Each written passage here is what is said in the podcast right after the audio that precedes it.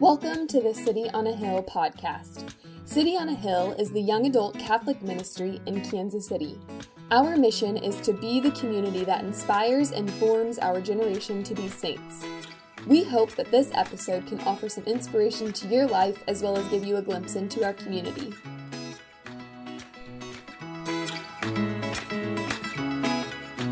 Welcome back to the City on a Hill podcast, a podcast where we hear stories of Catholic young adults and their walks with the Lord. I'm uh, one of your hosts, Father Andrew Mattingly. I'm the director of City on a Hill Young Adult Ministry, which is a young adult ministry based in Kansas City, both Kansas City, Missouri, and Kansas. Um, yeah. Uh, I don't know if we've ever specified that I don't know if we have. before. So if anybody's listening from beyond the metro area, we live in a very confusing metropolitan area. Don't we, though?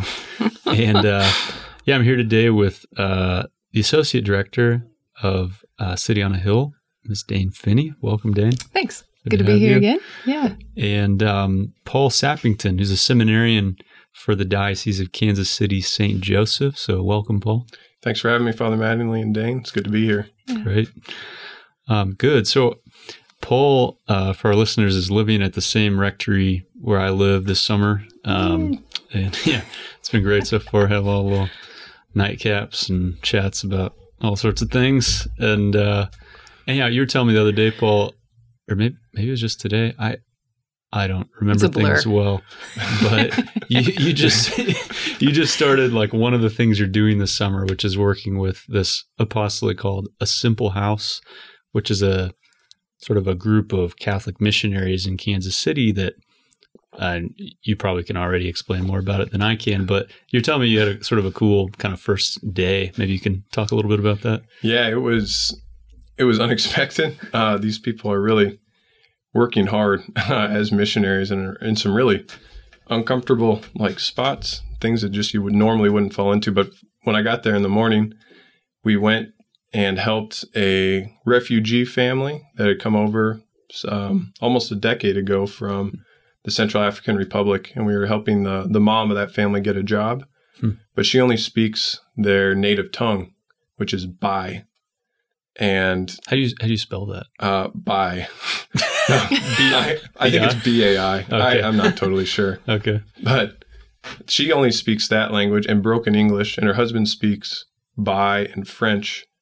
And the interview was being done in English, and so and she really needed to understand it, and so it was a it was a crazy situation where the missionary had been trying to find a French translator, so someone that could then listen to the interview in English, translate it into French for the husband, and the husband could then translate it into Bai for the wife, and then obviously do the thing, the same process back to the the interviewer. Wow. So it was it was crazy, but we actually ended up getting a, uh little sister of the lamb to be the translator, and so yeah. she came and, and was the translator for it, and it was providential because we were able to find it about 30 minutes before the interview happened. Um, so it was Wow. God's providence written all over it. And then that afternoon, after having lunch with the missionaries, we went out to a, a homeless camp that the missionaries had stumbled upon um, roughly a year ago or so. And we went and we talked with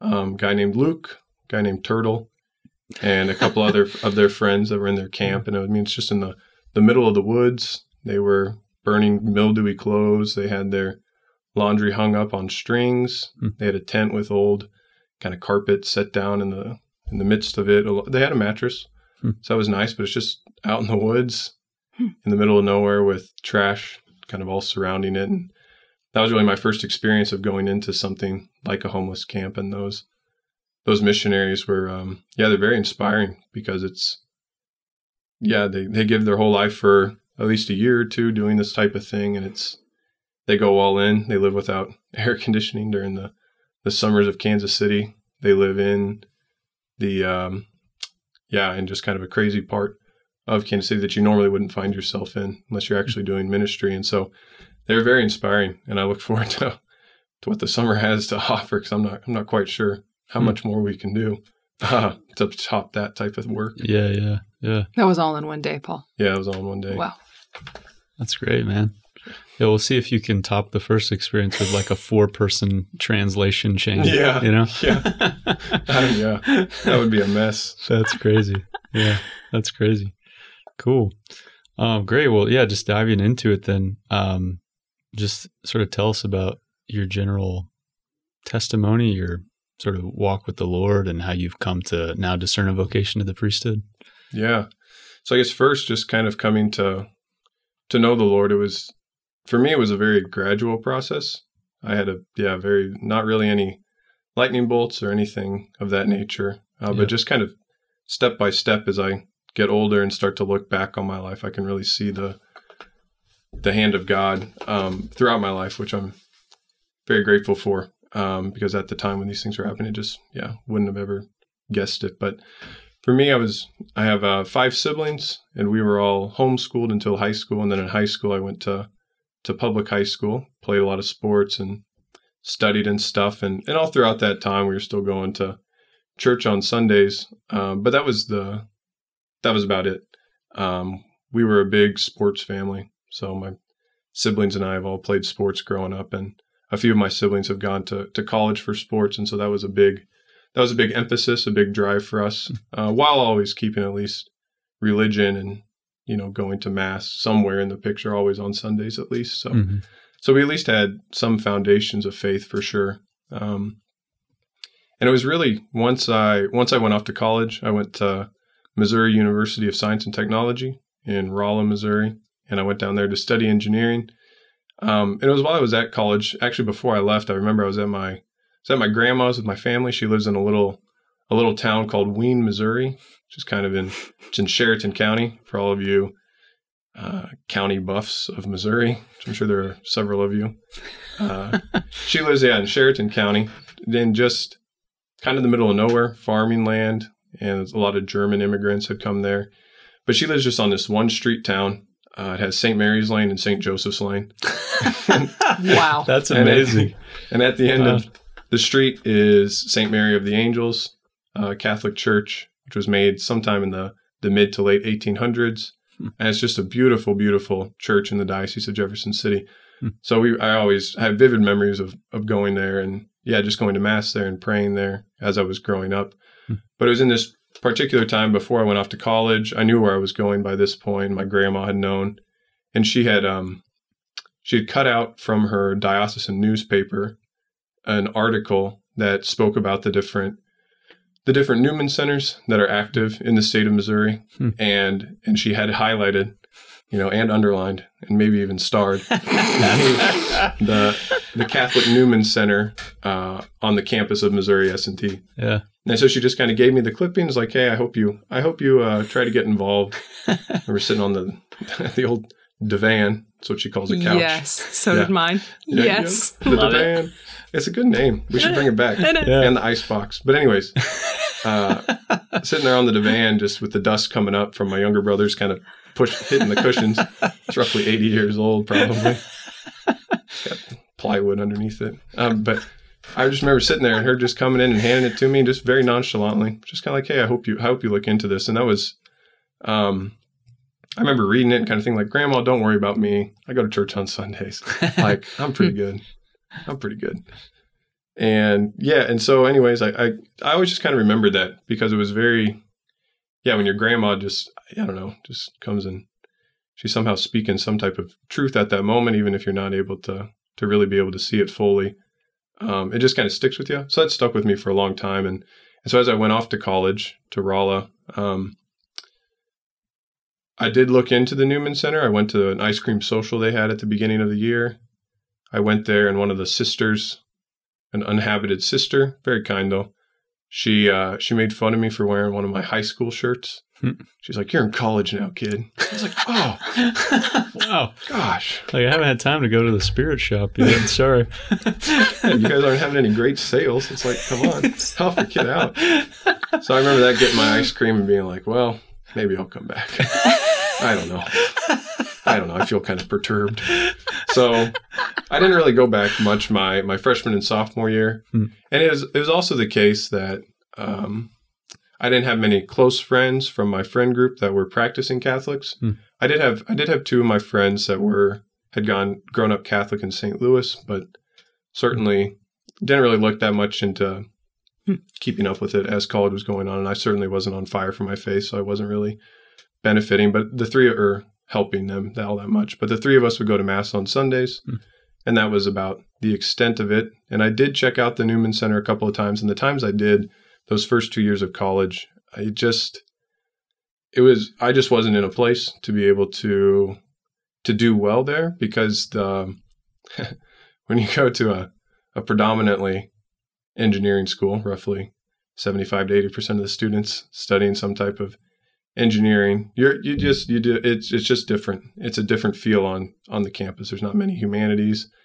Um, and it just it really lends itself to a kind of a, a strange atmosphere to a certain extent, which I liked. I didn't mind it, but You're pretty. You're pretty strange. yeah, So. a little bit. My people. if only. But uh, yeah, but I, I thought I was cool. Um, I thought that like I would go in and and they were kind of you know playing their board games or N64 talking about these like dragons and things. I'm like, well, it's like I love dragons just as much as the next guy, but it's just really hard to jump into a, something like that where I was at in my life. Yeah. Um, yeah.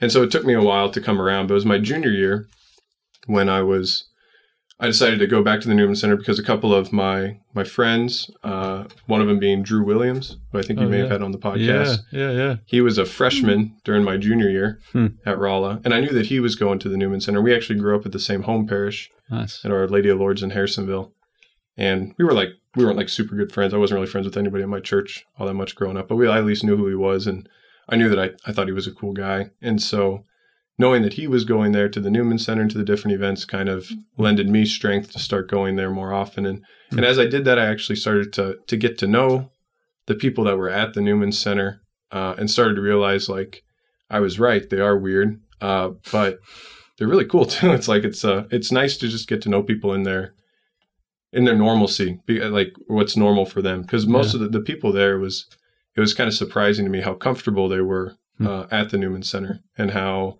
and some of them really did live differently and really did seem at like they had a different a different amount of peace and joy um, that a lot of the other people a lot of my other friends just didn't seem to to have. And so yeah i remember i went on a uh, an awakening retreat during my junior year. And and that was a it was a really special time. I remember the we would break up into small groups at the retreat itself. And we had i think six people per table and uh, Drew was on that retreat. He wasn't at my small group table, but Melora, who was I Hmm. think who's married to Drew, Yeah. was on the podcast earlier. Yeah. She was at my table, um, and that lent me like a lot of strength and it really helped me set me at ease because it was somebody I knew. Because the other people I just didn't really know, and like even one guy kind of left in the middle of the retreat, and it was just it was kind of strange, and so it was it was tough to be able to enter into that. Um, but the people that I did have that I did know really lent yeah a lot of strength to be able to to continue on um, when I don't know exactly how open I was to to really the whole event. But as it went on, the retreat was kind of the in a certain sense the turning point for at least what my focus was. Um, it was a really powerful experience and and beginning to see that there are people out there that um, that pray and that are like praying for you specifically. Uh, just knowing the amount of people that were praying for me while I was on the retreat was was kind of an eye opener. It was shocking to me that there were all these different people out there that were that were spending time on that particular weekend uh, to pray that I would have a, a, profound experience of God and come to to love Jesus and His church even more. Um, and so it was, yeah, that was a really privileged experience. And I remember one thing we did is that we took our, you take your little like you write down your favorite sin on a piece of paper, and then you you go and you burn it, and then you Yeah. dump the ashes out. And I was like, wow, if only it were that easy. it's like, but but it's like Yeah. those types of things were very those Yeah. visceral things helped a lot. yeah. Um, so by the time that happened, that's when when things kind of really started to shift. And then during senior year, we had a we had a priest that began to take over the Newman Center. Before that, we had just a priest that would come say mass on Wednesday nights, but it was run by a um, an older gentleman who was a really nice guy, Hmm. uh, but it was yeah just more difficult to relate to him a little bit and things. And so it was really nice having a a priest that was freshly ordained, uh, Father Jason Doak Oh, from man. from the Nice. Diocese of Jefferson City. nice. Yeah, I think you may have been in seminary Yeah. with him for a bit. Yeah, we did overlap. Yeah. Yeah. Yes. So it was just really that was my first real interaction with a with a priest Hmm. and with a or at least extended interaction, like Yeah. getting to know a priest actually and not just seeing him every once in a while. And that was um that was that was yeah, that was really special. And he kind of challenged me to take over, you know, some responsibility and to be more present, to be a little bit more active. And and I remember I went into his office one time and and by this time I was planning on planning a, a trip to Rome or a trip to Italy. No, to Europe, sorry, with a couple of my buddies after we graduated. And um and so he was I just remember how excited he was. He pulled out he pulled out a map of Rome from his desk drawer that he Nice. had there for some reason. And he starts marking up. He's like, Well, first let me make a photocopy. He's like, I don't want to ruin this. I was like, Okay, Father Doak. I was like, That's a good idea. That's good. So he photocopies it. He had to, he I think he had to ask the secretary for the code for the printer. Uh, he copies it and he just he just starts marking it up.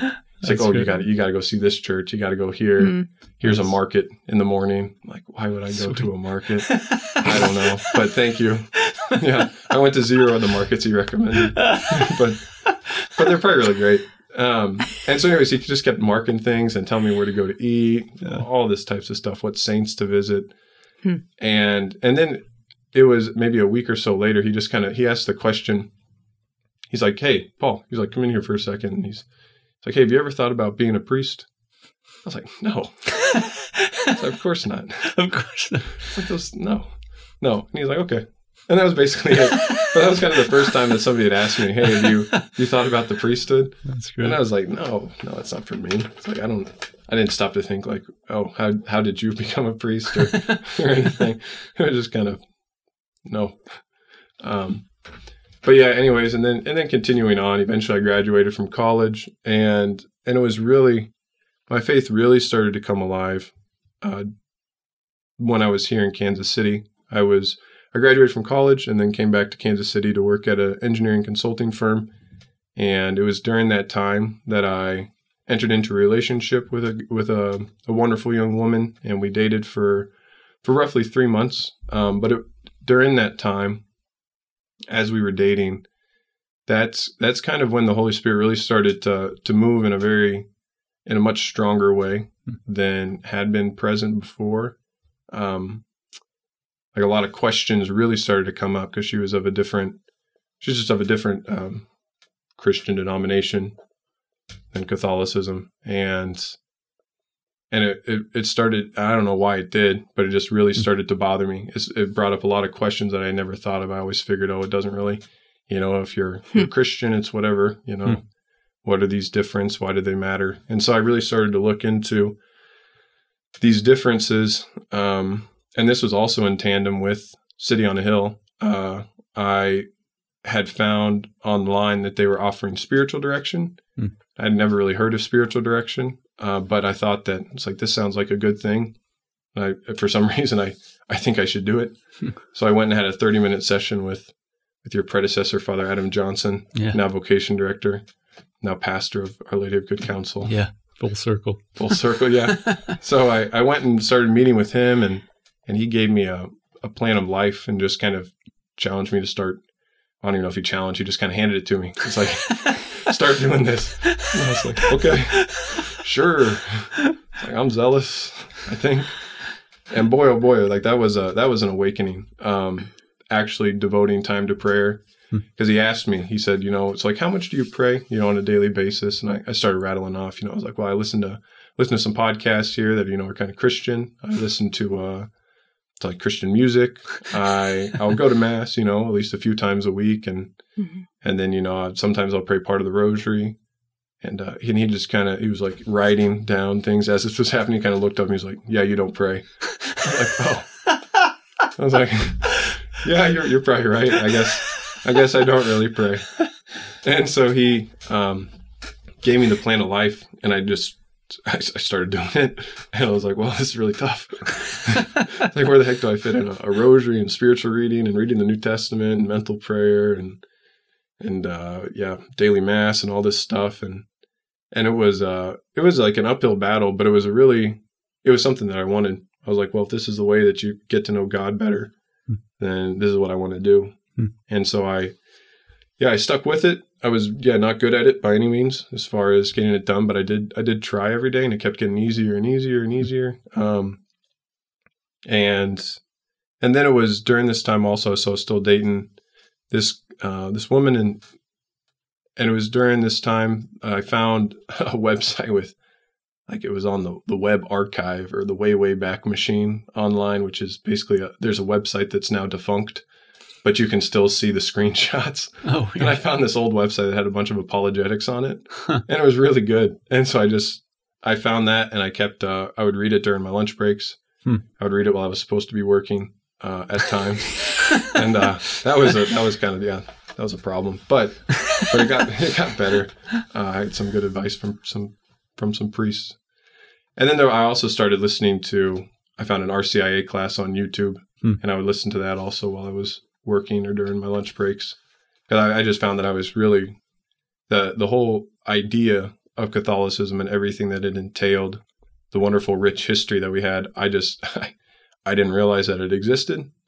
I was like oh my gosh there was like this there was this monk that knew about peas and and genetics and gregory mendel I was like this is so cool like wow does Yeah. anybody else know like catholics do science yeah. it's like I didn't know that. And then as I as I've gotten older, I realized that basically all science has come from Catholics, except for you know like the latest hundred years or so, a couple hundred years, but all Yeah. in the past, it's it's like whoa. So it's just the veil was starting to get Hmm. torn back uh, little by little by little, and it was very gradual for me, very gradual. Um, but eventually, it came. It be, just became super clear to me. There was like a definitely a grace from God that that uh, the relationship wasn't meant to go on, even though I, you know, like when it started, it was somebody that I had crushed on for a while and thought like, yeah, this would be the this would be the one. This is when it would all Mm. kind of come together. Um, but God made it clear just that it, it wasn't. You know, I, I had just didn't have peace with the thought of raising kids in um, a by faith household. You know, Yeah. multi faith or something like that, and it, it just bothered me. Uh, and it's like, well, where would the kids go on Sunday? Would we go to two? It's like I barely have enough time for one. Like, I can't go to two, two different services. All right, just other things. So, Yeah. so eventually, yeah, I had a nice, pretty clean breakup, and it was yeah the best thing that that really ever happened. Um, because yeah, my my spiritual life took a, a deeper turn at that moment. Um, and Christ the King, just down the street from where I worked, had had a perpetual adoration. So I was able to go pray after work every day, and they also had mass at six thirty and at noon. So I made it really simple, also. And eventually, um, while I was praying at one of the the early masses one morning, the the priest was at the altar, and I just had this, I don't know, just inside voice, just very very clear thought that that as I saw the priest there, I just had something that said, "That's what you're supposed to be doing." Hmm. Um, and when I kind of heard that, it was like, "Oh," and it just all clicked. It's Hmm. like that all makes sense. Everything just a real grace to have a lot of clarity, all kind of at one moment to see Hmm. that maybe I am actually called to the priesthood. Um, and so from there, uh, that's when I started to reach out to the the vocation director of the diocese, who was Father Rocha, and then uh, also, um, yeah, and, and this was kind of funny how it all ties together too, because my spiritual director at the time was Father Adam Johnson, who became the future vocation director. Where I went for daily mass had the vocation director that would say the morning mass, and then the director of vocations or the director of seminarians would say then the uh, the afternoon mass, and then you know as I was going through this process, they're like, you need to meet with the bishop, and the bishop it turns out was a former electrical engineer, which is what I was doing was electrical engineering. So it just it was like it's, it's just kind of funny how God God he he like it's like I'm playing Mario Kart and he like puts like a thousand mushrooms right in her row or something. It's like you just can't miss. You get the star, you get the the golden mushroom, you That's get awesome. everything all at once. He just set it up perfectly for me. Because otherwise, I don't think I would have been able to accept it Hmm. or be able to, yeah, to hear what he was trying to say. And it was really providential. He gave me everything that I had ever wanted. the girlfriend, the job, the house, the 2003 Honda Pilot. it was, he had to add oil in every month. I love it. It was a great car. Uh, great family close by. You know, it's just kind of everything that I had drawn up. Mm. And then yet there was still still something missing or something that I was still desiring. And it took just only a little bit of time to figure it out. But but I'm very grateful that he did choose to reveal that to me. Um, so yeah, but then just been in I entered seminary after 13 months of working. Hmm. I actually I entered I started working on the feast of Saints Peter and Paul, so my name day. Hmm. I would have had my uh my 5th year working anniversary last Monday. June 29th, yeah, Monday. Nice. And then I actually stopped working 13 months later on July 29th, which is the feast of St. Martha, which Jesus is like, Yeah. stop funny. working, St. Martha.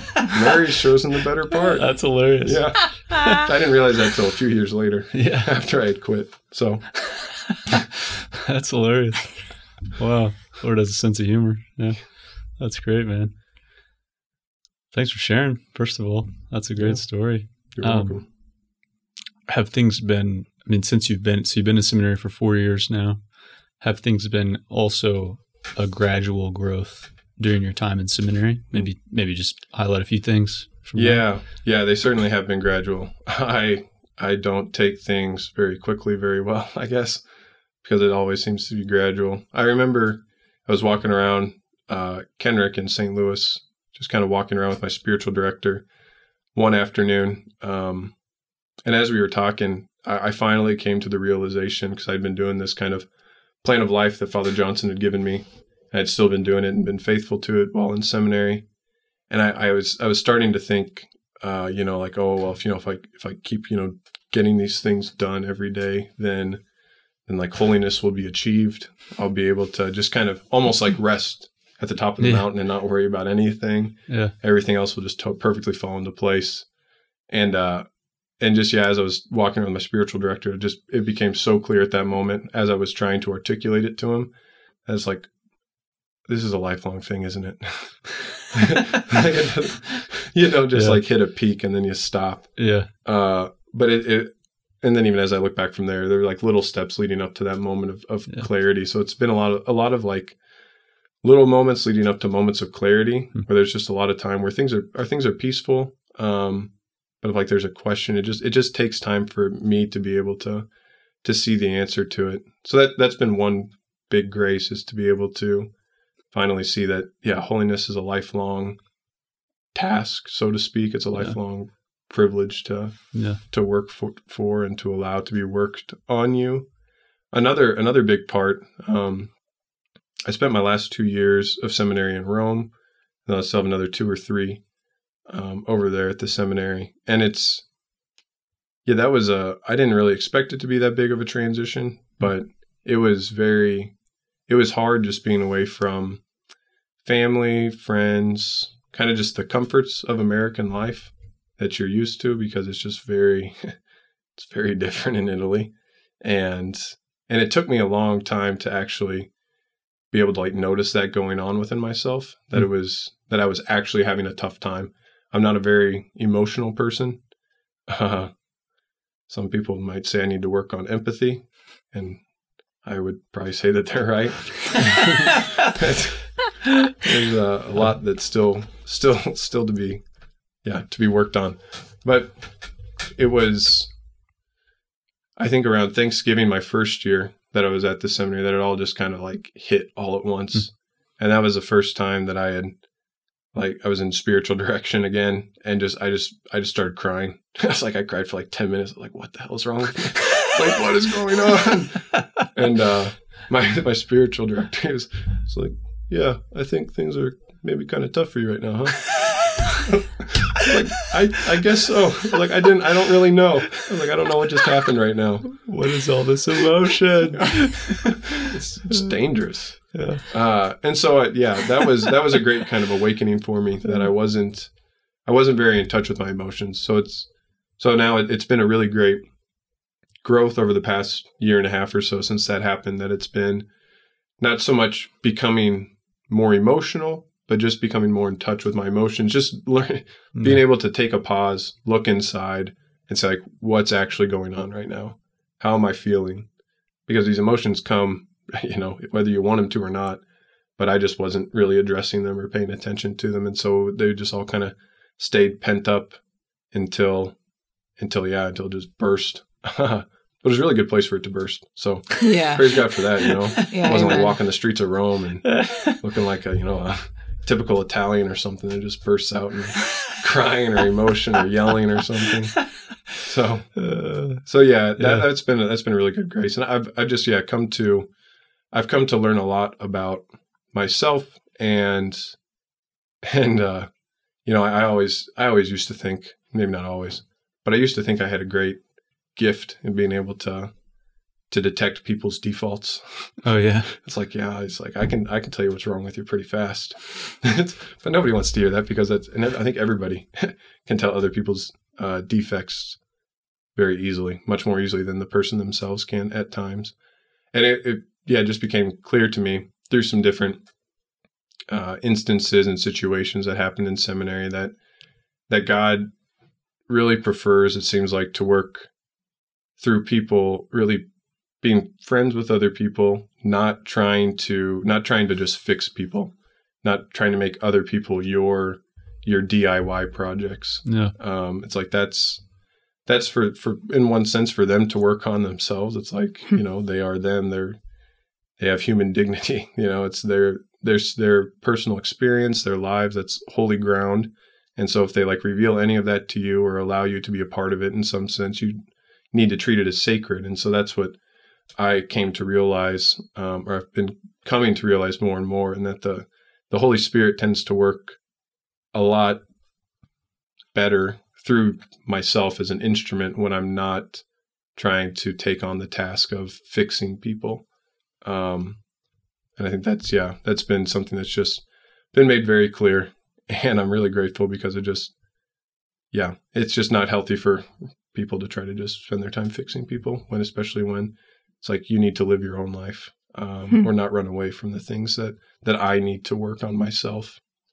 The whole splinter in your eye versus the Yeah. log in the other person's eye, or vice versa, whatever it is. Yeah. Yeah. Yeah. Yeah. Paul, would you give us an example of a way that you've been able to accompany somebody when perhaps the natural inclination would have been, um, whoa, I see the beam glaringly. Yeah. Um Yeah, that's a good question. Uh cuz there it's just, yeah, it's just it's it's hard to to pinpoint one because uh when I I got to work on not judging people too because it's a lot of what I see and a lot of like kind of what goes through my mind at times is like and so there's just a lot of instances Sure. and so it just um, even with like one of my my buddies at seminary that was going through just a, a tough time and even like dealing with with another guy um, he was he was just upset at this other guy and he was just kind of talking about their whole debacle that was going on and instead of me trying to to tell him like like no you should you should do this or like you're definitely in the wrong or he's definitely in the wrong um, I just tried to take a step back and just let him talk. Not so much like vent in a in a super negative way because I think I don't think that that's healthy to to be doing that type of stuff behind other people's backs, but to just let him kind of Yeah. air it out and to like allow him to maybe see it a little bit more clearly. Whereas maybe in the past I'd be more quick to say like, well, let's go talk to that guy right now. Let's like get this let's get this taken care of. Um, but yeah, other than that, I don't I don't yeah I'm having a hard time thinking of anything. It's a great example. Specific, but No, that's a great example because it's something that in that moment, um, that's applicable every day. I don't. I don't care if you work in a s- in the secular world. I don't care if you work in the church world. Um, the temptation, um, as human beings, we rub elbows, and um, faults, quote unquote, come become apparent. And so to to go against your natural tendency, that's a victory. Hmm. But we we got to have the eyes and the the awareness to know that that actually is a victory. Yeah. Yeah. So that's a great example. Thank you. Yeah, that's an interesting like self insight, I would say. And I think I, I kind of can relate a lot to that. um, and obviously the classic example of men wanting to fix things, you know, um, as well as just sort of I think something that's quote, somewhat inherent in, in, the nature of being a man, and the, I guess trying to figure out a way. And it to, really is a gift. Yeah, I'm tr- genuine. and trying It's to a figure out a way to use that in the Huh? most effective way possible is like Yeah. sort of the hard the hard part, you know, Yeah. like Yeah. how do I use this good inclination and not let it uh, become overblown in a wrong direction or something? Yeah, that's yeah, that's great. Um, one thing I wanted to ask is uh, when you think about just a couple years down the road, God willing, being a priest, um, is there some aspect of priestly ministry, a particular sacrament, or something else that you kind of really looking forward to? Yeah. I think specifically for me that the way that I was kind of called into the priesthood, uh, to a certain respect, is that I, I began to realize that that God's will is like number one. If you follow it, it's like really great and it helps out a lot in a lot of different ways. And so once I kind of became convinced of that, uh, that's kind of when my whole hearing a call to the priesthood happened. And so it came really through the context of trying to give myself over to the will of God. And so, in, in a certain sense, I think I'm looking most forward to, um, you know, God willing, that that being ordained a priest, I'll be in some way having stayed. I'll have like a almost a tangible sign of of like having stayed faithful to what God has willed for me in my life, and and like knowing that I'm that I've been do, I've been doing the will of God, at least in some capacity, not not in all capacities. Yeah, yeah. Uh, but just knowing that, yeah, like this is the will of God for me, and I am, and I know that this is what's going to bring my my ultimate happiness, even when I start to, you know, to doubt it, or I start to see things that maybe I have a natural desire for as well, like marriage or something that. But it's like I I, I know deep down very clearly, concretely, that this is what God has called me to. Um, and so, really, the number one thing is, is just kind of doing the will of God in this particular respect is like the thing that excites me most about the priesthood. Uh, but sacramentally, yeah, uh, certainly uh, saying the mass. Uh, yeah, I try not to think about it like too much because I'm still kind of far away ish, but and I can't do it yet. But it's just yeah it's I, I can't really fathom what that will be like um, in some sense i'm sure it will be very plain you know uh, you do it every day it's something that if you don't take the time it seems like it could just become a routine but but the having the ability to receive that grace and to confect the eucharist and to be able to do that for others um, as well as for myself is something i'm really looking forward to and it, it's still just super you know in a sense super mysterious to me that, that that's something i'll be able to do uh, through obviously the grace of god but it's like well it's kind of it's heavy but it's like really exciting too at the same time Yeah, yeah, yeah. No, that's great. Father, when you were a seminarian, what was it that you were most looking forward to doing or celebrating as far as sacraments? I don't know. I know I was terrified of confession, just mo- mostly just because, like, towards the end, you you start learning about these like things that are called like reserved sins. So there's like five sins that if someone brings them up in confession, that you can't actually. Um, although there's there's some nuance to this, but but technically the sins are reserved to be absolved by the Holy See. So there's an apparatus in the Vatican called the Apostolic Penitentiary that um, sort of you would sort of submit a uh, confidential memo to them. Basically, someone comes to you in confession and confesses one of these five things, and you say, "Hey, meet me here, meet me back here again in a month, and uh, and I'll have your penance from the Vatican, basically." That's wild. and yeah, and and uh, you know, so you, to, you were scared of that happening. Well, I was just I would be. I was just really worried. I didn't want to. I didn't want to. I didn't want to jack up like a, Yeah. You know, something as serious as that. Um, and uh, so, for example, like I, I'm, I'm probably not even remember all five, which is really terrible. But like desecrating the Eucharist is one. Um, uh, ordaining a priest. So if you're a bishop and you ordain a priest without an apostolic mandate from the Pope, that's another one if you're a priest and you absolve an accomplice in a sin against the sixth commandment, um, that's another one. That's a big deal. Um, if you physically attack the Pope, that's a fourth one. I don't remember the fifth one. I don't know if you've studied this yet. No, I, Seminary. I haven't, but is it? I thought maybe it was maybe abortion, That's what.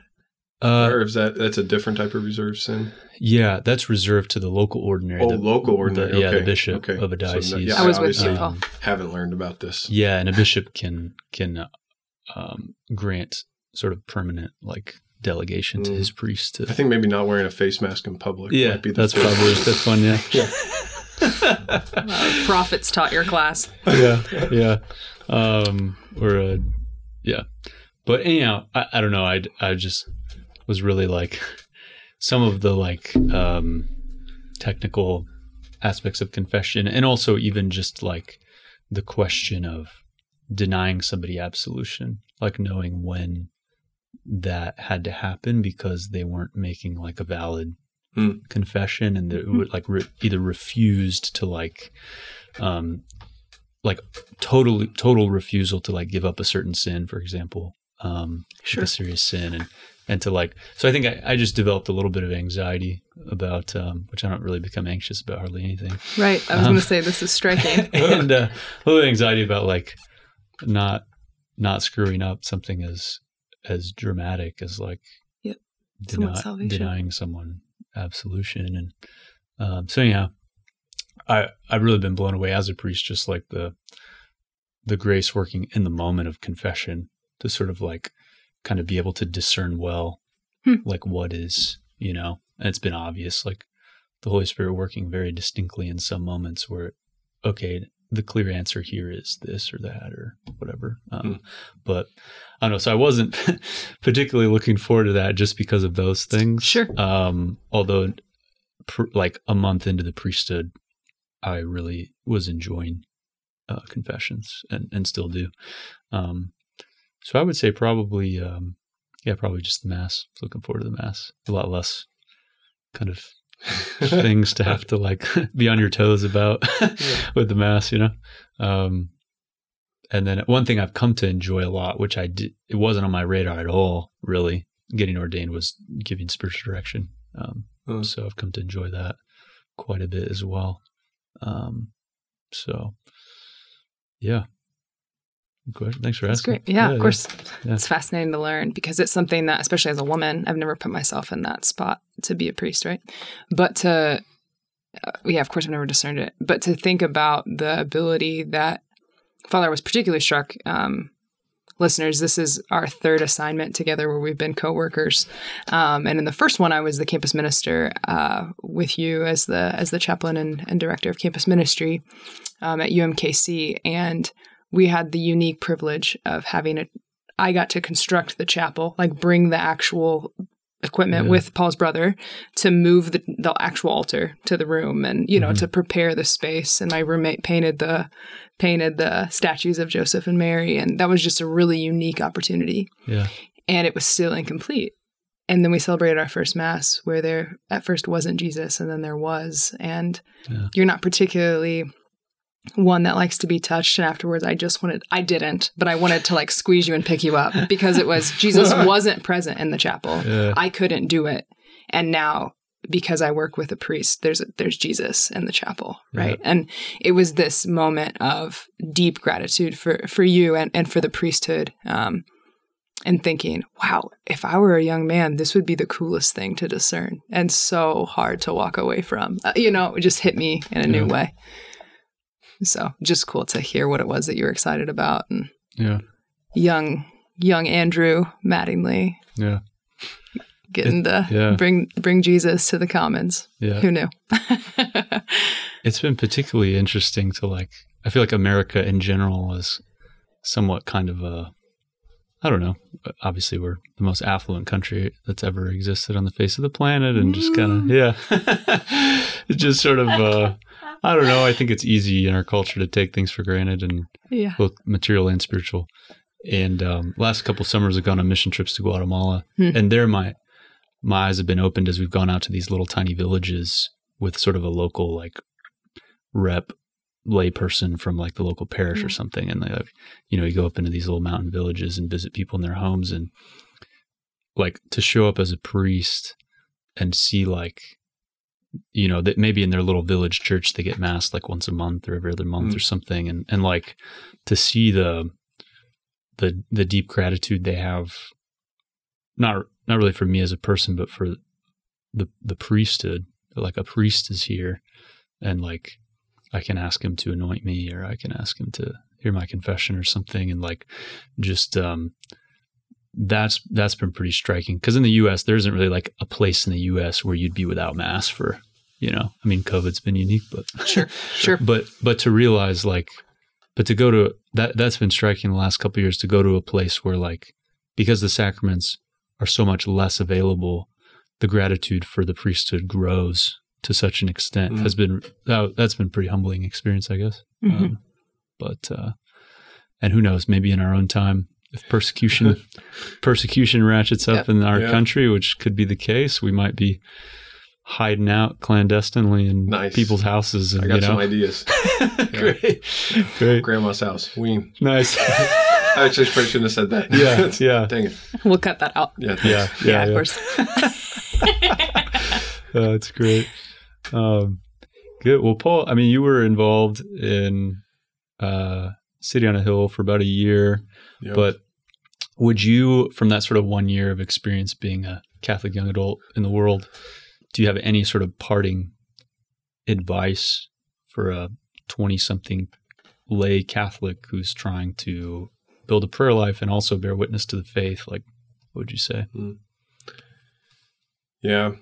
I think that the most important thing that was, especially for me, as I was kind of on this journey working in the world was was just beginning to to kind of strip away the lie that I can that like I can be a a great Catholic or I'm doing my part, I'm being a great evangelizer uh, without a consistent prayer life Hmm, yeah that was kind of the an, a, a huge aha moment for me.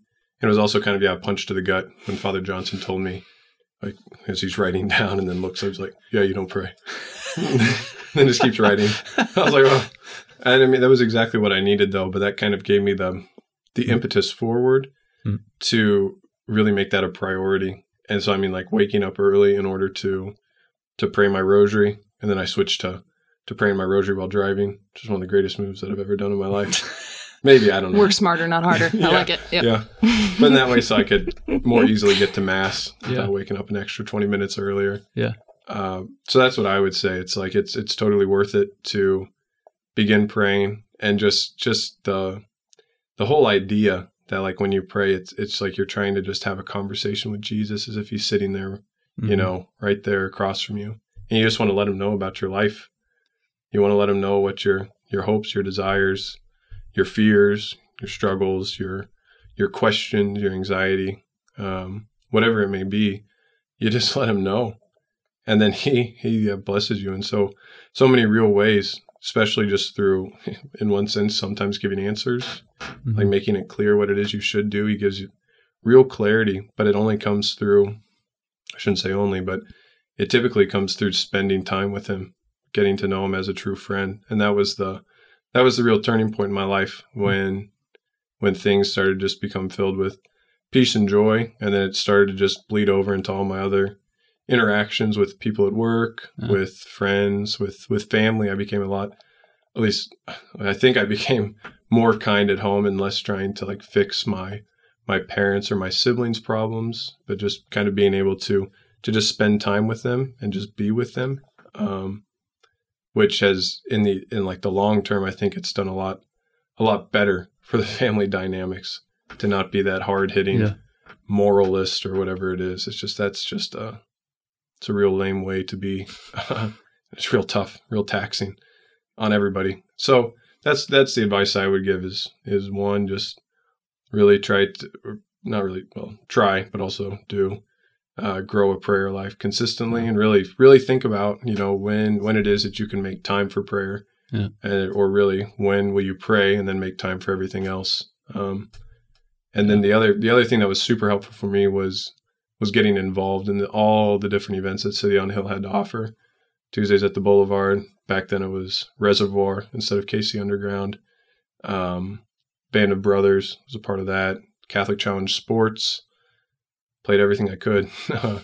and it was it was a great way just to meet people, to get that strength from knowing that these people are in at least some capacity trying to live the same life I am and Mhm. are really striving. Yeah. That was that was a huge a huge grace for me to be able to see like like oh my gosh, there are actually Catholics out there. Like there are young Catholics. Some of them are getting married. Um a lot of them are are here in this area and like you know maybe I am one of them that's that's called to the priesthood in order to serve these people in the future Yeah. in some way and and that was a really kind of powerful experience but getting to that spend time with that community was was a real blessing for me and something friends that I still keep up with today and I'm able to see when I'm back in Kansas City which is a, a yeah it's awesome Yeah. so that's what I would say Yeah. And I think it's I think it's really really cool to talk about the asceticism and, and the discipline that is required um, to ascent in the spiritual life and what it was that you had been prepared in human virtue growing up you Mm. talked about the importance of sports Yeah. and but i think so often it's um I had a similar experience. Paul, I didn't have a Newman Center at my school, but I went to daily mass and I was an athlete. And um, I wore gym shorts because that's what I could wear because that's where I had come from was practice. And I had to bust it up the hill to make it to mass. And thinking, none of these people look like me. You know, just this like, I- what, what, how am I supposed to talk to anyone? But to realize that they had grown in this asceticism in a way that I hadn't. And I could really be humbled and think, okay, it's these little gradual steps of, okay, now I'm at 10 minutes a day of mental prayer. I did it. I feel like a baby, but I tried. Okay, great. you know, and just Yeah. like Yeah. doing that as you as you Yeah. grow and progress. Yeah, and it's so good because it's like God's not a bookkeeper. He's not there trying to to exact it. you know, he's not someone that's there saying like, "Dang, nice try." Not. It's like Take another like, lap, that's not- kid. it's like Yeah. God. God doesn't need us. He doesn't. You know, Yeah. it's, he's not. He doesn't change. God's immutable, and it's in some ways, you know, he delights when when we're delighting in him, and he gets a lot of grace from that. But he's not. He's not there with his clipboard and you know his hard hat on, being like, "Yeah, way to." Way to check in late again, you know, very good. Okay. And so that's that's part of it. Yeah. It's like it, it but you know, the asceticism is important, especially for beginning. It's like sometimes you just gotta show up. Yeah. You just gotta show up. Yeah. Thanks, Paul. Your story uh, brings inspiration and and a witness, and it's it's unfinished. But that's that's the It's beauty true. of it. If it if it were finished, I'd um, be dead. Yeah, that's it. So I'm glad you're living and breathing among us, and I'm glad that the Yeah. we're still living and breathing too without the AC on. It's been That's right. it's been amazing that we're still awake. Yes, indeed. indeed. Great. Yeah. Well, thanks again, Paul. Yeah, And um, really. Yeah, to our listeners, thanks for tuning in. Stay tuned next time. We don't know who we're going to have on next, but uh, stay It'll- tuned anyway. I'm sure it's gonna- I'm sure it's going to be great. All right. God bless you.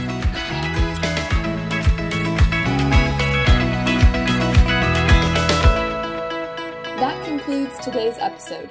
Thanks for tuning in.